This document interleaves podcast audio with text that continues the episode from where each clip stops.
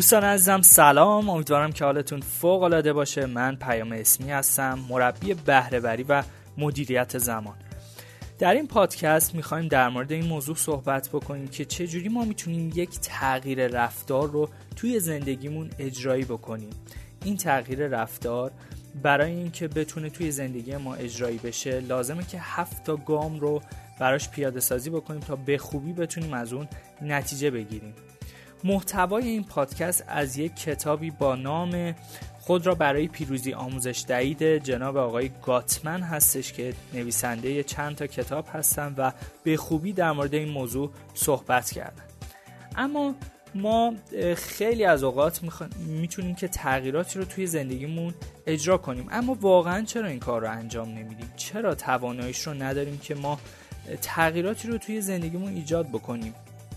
همه ما دوست داریم که وضع زندگیمون بهتر بشه ثروتمندتر بشیم اوضاعمون با خانواده بهتر بشه با دوستانمون بهتر و صادقانه تر رفتار بکنیم و اونها هم در مقابل ما همینطور و زندگی خیلی بهتری داشته باشیم.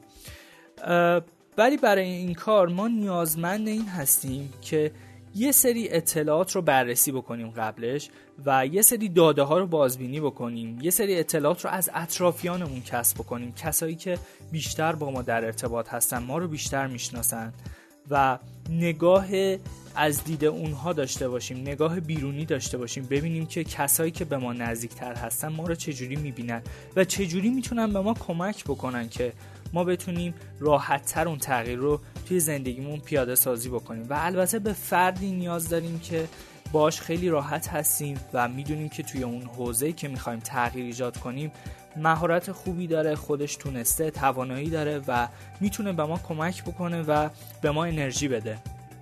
و البته حامی هایی که اطراف ما هستن مثل دوستانمون مثل خانوادهمون که جدای از اون فرد بتونه به ما کمک بکنه و در کنار ما باشه توی این تغییر. خب بریم گام ها رو با هم دیگه یکی یکی بررسی بکنیم و ببینیم که چجوری می‌تونیم این تغییر رو ایجاد بکنیم. با ما همراه باشیم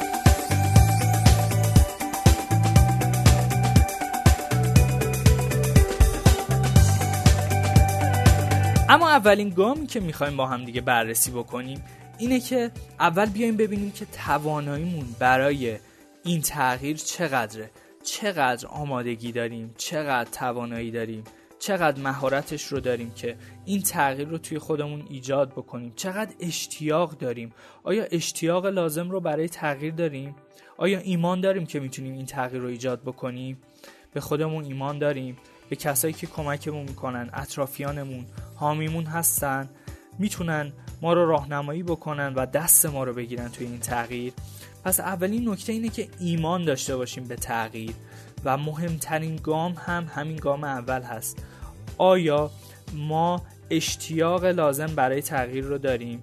دیگه شما خودتون می‌دونید برای هر کاری که بخوایم توی زندگیمون انجام بدیم باید اشتیاق داشته باشیم. باید بتونیم اون کار رو با اشتیاق لازم مداوم انجام بدیم چون گاهی تغییرات سخت هستش. گاهی نمی‌تونیم به راحتی اون تغییرات رو توی زندگیمون پیاده بکنید پس از خودتون بپرسید آیا می‌تونید این تغییر رو توی زندگیتون پیاده سازی بکنید؟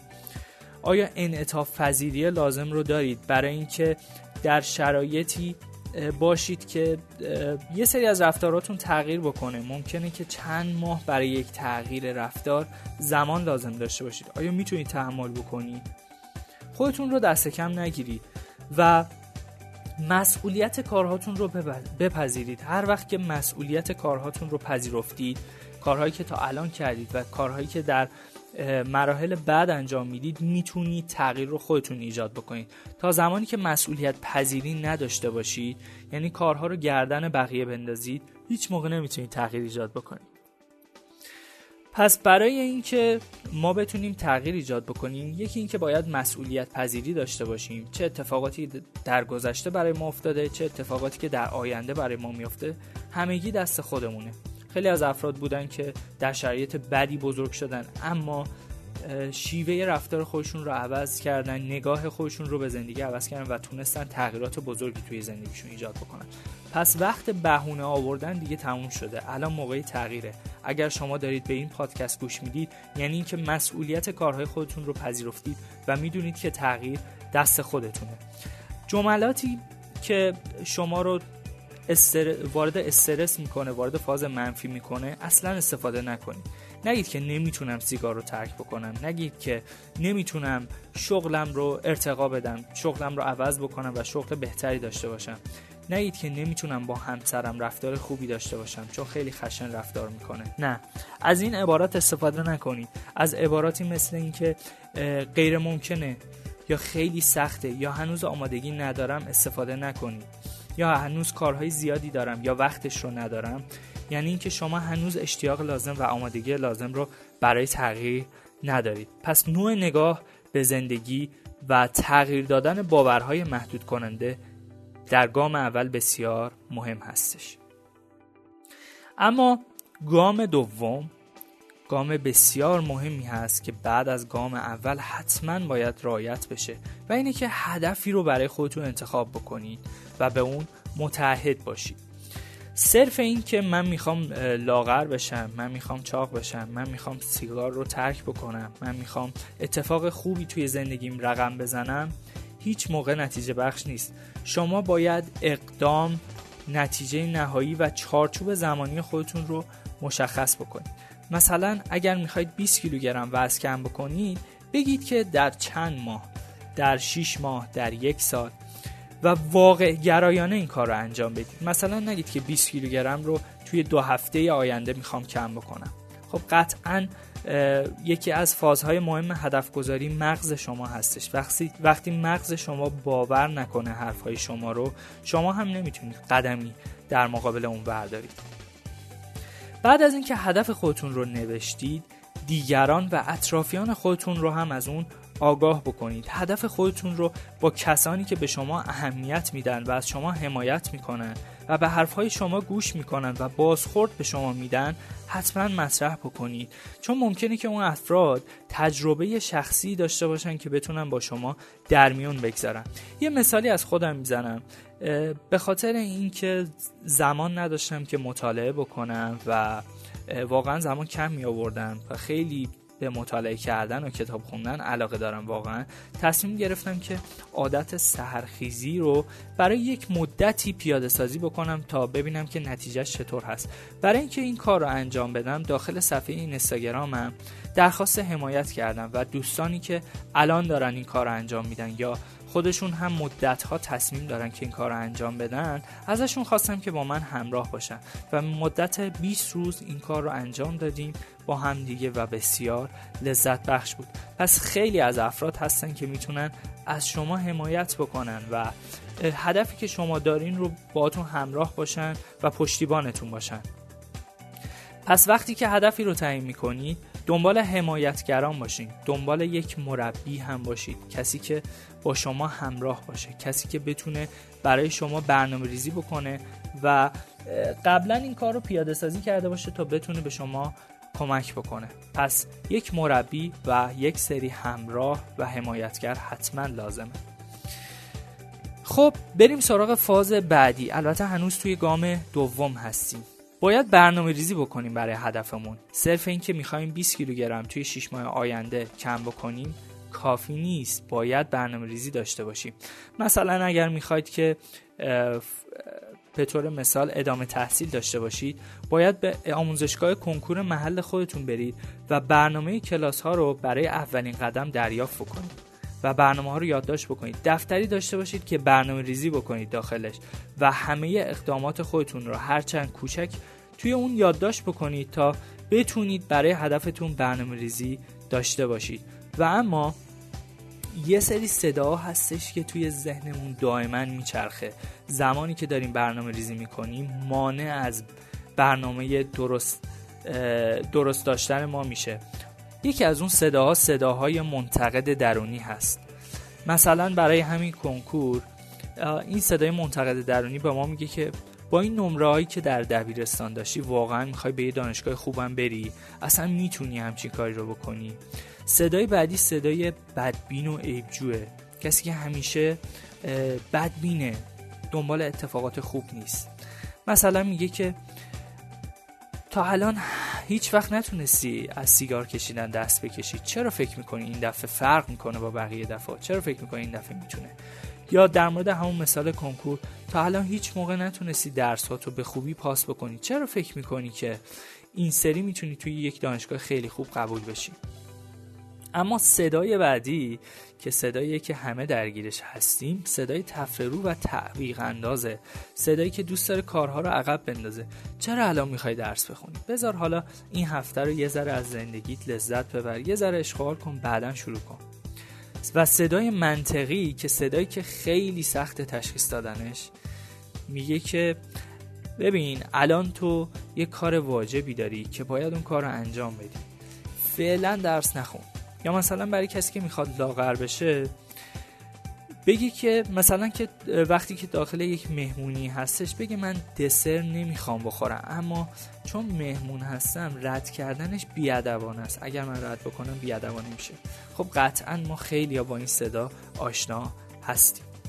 یه استراحت کوتاه بکنیم و گام های بعدی رو با هم در پیش داشته باشیم.